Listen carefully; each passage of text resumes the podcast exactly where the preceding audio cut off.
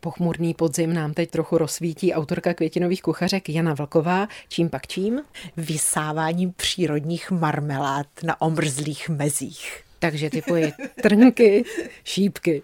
Trnky a šípky, přesně. To už je tak jako jedno z posledních, co máme k dispozici. Už i ta bobulová sezóna končí, ale právě zejména ty trnky a zejména ty šípky prostě zesládnou a když jdeme někde na vycházku, tak to můžeme okusovat, přikusovat.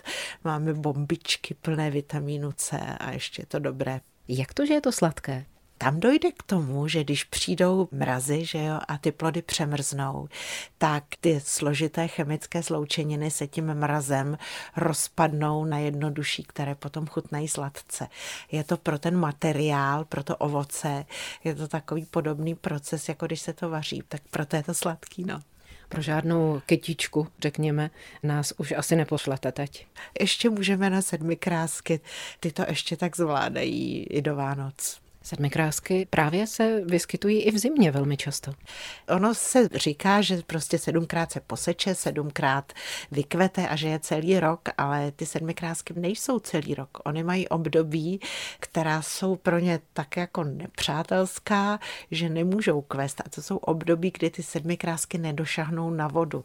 To znamená, že buď to jsou velká vedra v létě, v srpnu, v srpnu sedmikrásky nenajdete, anebo potom, když ta země umrzne, což bývá v lednu a v únoru, ale většinou vlastně ta země promrzlá ještě není, ani v listopadu, možná ani v prosinci, takže ještě můžeme na sedmi krásky. Ty potom upotřebíme. V teplé polévce. Konkrétně ve které? No, aby to bylo vizuálně zajímavé, tak já jsem zvolila rajskou polévku, ale ty sedmi krásky se dají v podstatě dávat do libovolných polévek, ale mně se zdají ty krémové jako nejkrásnější podklad pro ty květy a tak nějak k podzimu i krémová polévka patří.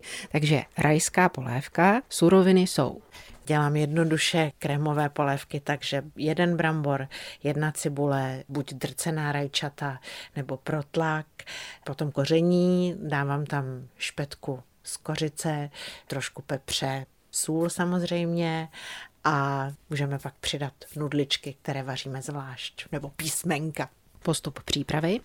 Orestujeme cibuli, přidáme na kostičky nakrájený brambor, zalijeme vodou, přidáme protlak, koření, rozmixujeme tyčovým mixérem, pak můžeme přihodit ty vedle uvařené nudličky a před podáváním zdobíme těmi sedmi kráskami.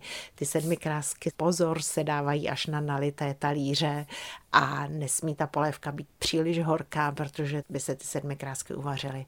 Když je tak akorát teplá, tak se ty sedmi krásky naopak krásně rozvinou, v podstatě v té polevce rozkvetou.